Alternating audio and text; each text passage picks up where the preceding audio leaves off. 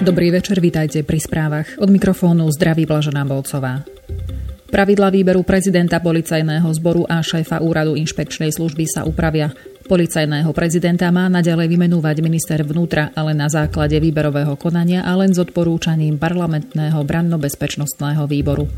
Na vymenovanie policajného prezidenta má byť teda potrebná zhoda výberovej komisie, výboru pre obranu a bezpečnosť a ministra vnútra. Zmeny sa dotknú aj inšpekcie ministerstva vnútra. Počíta s tým novela zákona o policajnom zbore, ktorá by mala ísť na rokovanie vlády 22. augusta a následne by sa ňou mal parlament začať zaoberať na septembrovej schôdzi. Inšpekcia má byť aj naďalej vyčlenená z podriadiacej pôsobnosti policajného prezidenta. Riaditeľ úradu sa má za svoju činnosť zodpovedať vláde Slovenskej republiky. Inšpekcia má ponovom odhaľovať a vyšetrovať trestné činy nielen policajtov, ale aj príslušníkov zboru väzenskej a justičnej stráže. Bývalý policajný prezident Tibor Gašpar nebude robiť poradcu iba ministerke vnútra Denise Sakovej, ale aj jej českému kolegovi Janovi Hamáčkovi. Potvrdil to hovorca ministerstva vnútra Petar Lazarov. Gašpar o tom hovoril aj pre parlamentné listy, kde nevylúčil ani svoje ďalšie pôsobenie v politike. Ako uvádza denník N, Tibor Gašpar ako poradca ministerky vnútra Sakovej mesačne zarába 2030 eur v hrubom. Gašpar ministerke radí od 1. augusta v oblasti legislatívy a sociálne vylúčených komunít. Nie je zamestnaný na plný úvezok. Výšku jeho platu zverejnilo ministerstvo. Gašpar bol policajným prezidentom do konca mája. Jeho odchod žiadali ľudia na pochodoch za slušné Slovensko, ktoré sa konali po vražde investigatívneho novinára Jana Kuciaka a jeho snúbenice Martiny Kušnírovej. Gašpar odísť najskôr odmietal, nedokázal ho odvolať ani ďalší minister vnútra Tomáš Drucker, ktorý potom odstúpil. Po Druckerovom odchode oznámil premiér Peter Pellegrini dočasne poverený riadením rezortu vnútra, že Gašpar vo funkcii skončí. Nová ministerka vnútra Denisa Sakova následne oznámila meno jeho nástupcu, ktorým je Milan Lučanský. Viac ako 300 slovenských novinárov a vydavateľov sa podpísalo pod vyhlásenie v súvislosti s ubehnutím pol roka od vraždy investigatívneho novinára Jana Kuciaka a jeho snúbenice Martiny Kušnírovej. V ňom okrem iného apelujú na to, aby sa na tento čin a tiež na nenahraditeľnosť investigatívnych novinárov v demokratickej krajine nezabudlo. Informujú o tom portály Aktuality, Denník N a ZME. Stále nevieme, kto ich zabil a prečo to urobil. Stále máme pochybnosť, či je vyšetrovanie naozaj nezávislé. Keďže po vražde sa zásadné zmeny na polícii či prokuratúre neudiali, veľkú dôveru v skutočné vyšetrovanie mať ani nemôžeme. Uvádza sa v otvorenom liste. Investigatívneho novinára Jana Kuciaka a jeho snúbenicu Martinu Kušnírovú zavraždili v stredu 21. februára 2018 v rodinnom dome vo Veľkej Mači v okrese Galanta. Podnet ministra obrany Petra Gajdoša, ktorý žiada, aby generálna prokuratúra preskúmala činnosť polovojenskej organizácie Slovenský branci, odstúpila generálna prokuratúra Krajskej prokuratúre Bratislava. TASR to potvrdila hovorkyňa generálnej prokuratúry Andrea Predajňová. Gajdoš chce, aby generálna prokuratúra preskúmala činnosť uvedenej polovojenskej organizácie a povedala, či nie je ohrozením bezpečnosti Slovenskej republiky a v rozpore s platnými zákonmi. Zdôrazňuje, že jedinou legálnou obrannou organizáciou Slovenska sú ozbrojené sily. Minister odmieta tolerovať, že niekto, podľa jeho slov, s nejasným cieľom sa snaží militarizovať spoločnosť a hrať sa na vojakov. Od generálnej prokuratúry chce minister počuť, či je činnosť slovenských brancov v súlade so slovenskými zákonmi. Zdravotná dokumentácia pacienta v elektronickej podobe, teda elektronická zdravotná knižka, má pomôcť odhaliť nezrovnalosti v zdravotnej dokumentácii. Napríklad aj to, či sa pacient naozaj podrobil zdravotnej prehliadke alebo mu bola vykázaná len fiktívne. Informoval o tom generálny riaditeľ Národného centra zdravotníckých informácií Peter Blaškovič. Podľa Národného centra aj aktuálny prípad odhalenia fiktívnych preventívnych prehliadok potvrdzuje dôležitosť elektronizácie zdravotníctva. Tá je spustená od januára tohto roka. Pri odhaleniach podvodov s fiktívnymi prehliadkami totiž pomohli aj podnety od poistencov. Tí si všimli vyšetrenia, ktoré v skutočnosti neabsolvovali. Talianské úrady odtiahli opustené vozidlá zo zachovalej časti diálničného mosta, ktorého časť sa v útorok zrútila v prístavnom meste Janov. Odstránili z nej aj zelený kamión, ktorému sa podarilo zabrzdiť tesne pred pádom do priepasti, informovala dnes agentúra DPA. Dnes pomocou ťažkej techniky odstránili aj rozsiahlu vertikálnu časť zrúteného mosta, čím uvoľnili ďalší priestor pre pátranie po nezvestných, informuje agentúra AP. Pod ruinami mosta by sa ešte mohlo nachádzať od 10 do 20 osôb. Pátranie sa sústreďuje na trosky piliera, ktorý sa zrútil na ľavom brehu rieky, ako aj na časť cesty, ktorá spadla na železničné koľaje, uviedla talianská tlačová agentúra ANSA. Zrútenie mosta si doposiaľ vyžiadalo 38 oficiálne potvrdených obetí a 15 zranených. Štátne pohreby obetí na životoch sú naplánované na sobotu. Mestský súd v Prahe prepustil vo štvrtok z väzby jedného zo šiestich Alžírčanov, ktorých pražská polícia v apríli zadržala a obvinila z hromadného znásilnenia turistky z Írska v jednom z hotelov v metropole. Obvinený zložil kauciu 600 tisíc korún. Súd mu povolil vycestovať, informoval dnes spravodajský server novinky CZ. Súd rozhodol už minulý týždeň o tom, že kaucia je v tomto prípade prípustná a odvtedy čakal, či obvinený peniaze zloží. Vo štvrtok uznesením potvrdil, že sú splnené záruky a poslal do väznice v Ruzini príkaz na okamžité prepustenie 21-ročného Alžírčana. Česká televízia priniesla ďalšie informácie o pondelkovom vyčíňaní mladíkov vo švédskom Jeteborgu a v ďalších mestách. V poslednom čase vraj Švédsko zaznamenalo zvýšenie kriminality v oblastiach s vysokou nezamestnanosťou a ďalšími sociálnymi problémami. Spolupracovník Českej televízie Ingvar Brena divákom oznámil, že vo Švédsku je už asi 50 tzv. no-go zón, kam sa polícia zdráha vstúpiť. Za útokmi na automobily podľa neho stáli mladí pristahovalci, ale ani vo švédskej, ani v norskej televízii vraj nezaznelo, z akých krajín títo pristahovalci pochádzajú. Treba povedať, že škandinávske médiá sú v tomto smere na najvýš opatrné, aby nerozdúchavali štvavú kampaň voči skupinám obyvateľov, doplnil ešte. 9. septembra sa budú vo Švédsku konať parlamentné voľby a podobné útoky môžu ich výsledky ovplyvniť. Dodržiavanie zákona a udržanie poriadku vo švédskych mestách je hlavnou predvolebnou témou.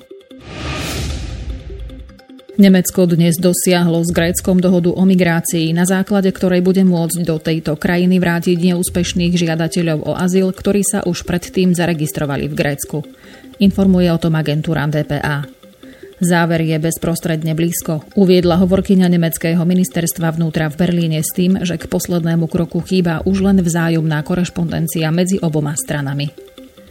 Nemecký rezort vnútra dodal, že aj plánovaná dohoda o migrácii s Talianskom pokročila veľmi ďaleko, pričom Berlín a Rím naďalej pokračujú v rokovaniach. Vychádzame z toho, že táto dohoda vznikne aj s Talianskom, dodalo ministerstvo.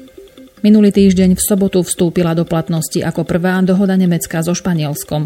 Dohoda stanovuje, že Nemecko môže v priebehu 48 hodín vrátiť Madridu migrantov, ktorí už požiadali v Španielsku o azyl. Španielský kráľ Filip VI a premiér Pedro Sánchez sa spolu so stovkami ľudí dnes zúčastnili na spomienkových podujatiach, ktorými si pripomenuli prvé výročie smrtiacich teroristických útokov v Katalánsku. Informuje o tom agentúra AP. Útoky v Barcelone a Cambrils si v auguste 2017 vyžiadali dovedna 16 obetí. Spomienkové podujatia sa dnes začali kladením vencov na barcelonskej promenáde Las Ramblas, kde sa odohral útok nákladným autom, ktoré narazilo do desiatok chodcov. O život vtedy prišlo 14 ľudí a ďalšia obec zahynula po tom, čo ju útočník dobodal nožom. Počas ďalšieho útoku nožom v blízkosti katalánskeho prímorského mesta Cambrils v nasledujúci deň podľahla zraneniam ďalšia obeď. K zodpovednosti za dvojicu útokov sa prihlásila medzinárodná teroristická organizácia Islamský štát. Španielské úrady tvrdia, že teroristickú bunku sa im podarilo rozložiť a jej členovia sú medzičasom mŕtvi alebo vo vezení. Sýrskeho spisovateľa žijúceho v Kanade, Dennyho Ramadana, zbili v maďarskom hlavnom meste Budapešť neznámi muži, ktorí ho považovali za príslušníka rómskeho etnika.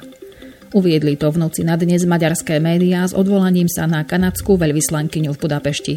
Informuje o tom agentúra DPA. K incidentu došlo ešte minulý týždeň v piatok na tradičnom hudobnom festivale Siget v Budapešti.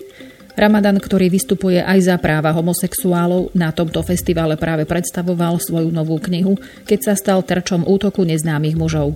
Organizátori festivalu incident obsúdili a uviedli, že neodzrkadľuje ducha Sigetu, práve naopak.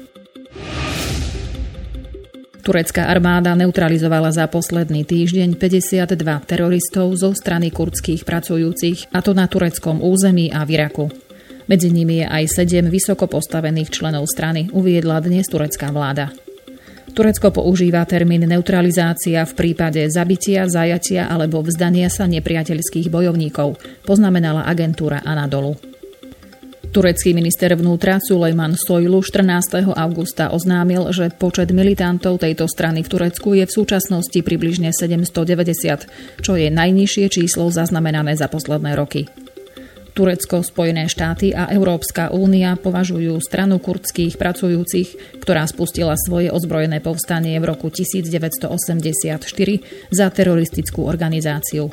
Konflikt si dosiaľ vyžiadal viac než 40 tisíc obetí na životoch, prevažne z radou Kurdov. Žiadosť o prepustenie amerického pastora Andrewa Bronsona, ktorého zadržiavanie vyvolalo ostrý spor medzi oboma krajinami, zamietol aj vyšší turecký súd. S odvolaním sa na miestne médiá o tom dnes informovala agentúra AP. Pastorov právnik podal tento týždeň opätovnú žiadosť o to, aby jeho klienta prepustili z domáceho väzenia a aby mu zrušili zákaz cestovania. Súd v meste Izmir to v stredu odmietol a toto rozhodnutie najnovšie potvrdil aj vyšší súd v rovnomennej tureckej provincii, kde presbyterián Bronson dlhodobo pôsobil. Pastora súdia pre obvinenia zo špionáže a terorizmu, pre údajné styky s kurdskými povstalcami a hnutím duchovného Fetulaha Gulena, ktoré Ankara obvinuje z pokusu o prevrat. Brunson tieto obvinenia odmieta.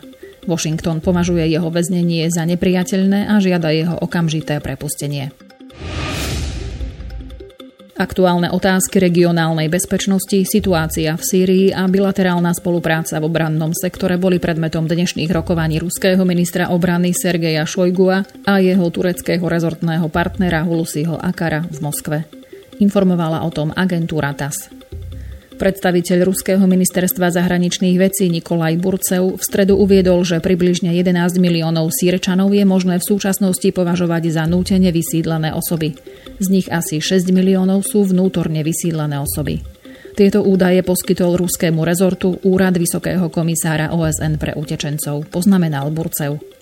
Úrad pre utečencov sa podľa neho domnieva, že bezpečný návrat sírčanov do svojich domovov sa môže stať kľúčovým bodom zvyšovania dôvery a katalýzou masového návratu utečencov zo zahraničia.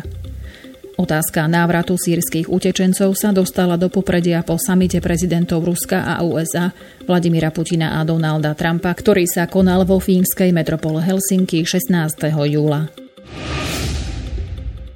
Administratíva amerického prezidenta Donalda Trumpa sa rozhodla neinvestovať 200 miliónov dolárov do stabilizačných projektov, ktoré sa majú realizovať v Sýrii. Informovala o tom dnes agentúra AP. Toto rozhodnutie podľa Trumpovej administratívy viac ako vykompenzuje prísľub koaličných partnerov, ktorí zvýšia svoje investície v tejto časti sveta o 300 miliónov dolárov. Súčasťou tejto sumy je aj 100 miliónov dolárov určených na stabilizačné projekty v oblastiach v minulosti ovládaných tzv. islamským štátom, ktoré Sýrii venovala Saudská Arábia. Podľa AP však rozhodnutie neinvestovať v Sýrii zväčší o úsilí Trumpovej administratívy naplňať prezidentovú výzvu na ukončenie americkej angažovanosti v tejto krajine. Pakistanské ministerstvo zahraničných vecí potvrdilo, že Spojené štáty pozastavili svoj armádny výcvikový program pre pakistanských vojakov. Informovala o tom dnes agentúra AP. Oznámenie ministerstva zo včera podľa nej poukazuje na to, že medzi oboma krajinami, spojencami vo vojne proti terorizmu, nadalej panuje napätie.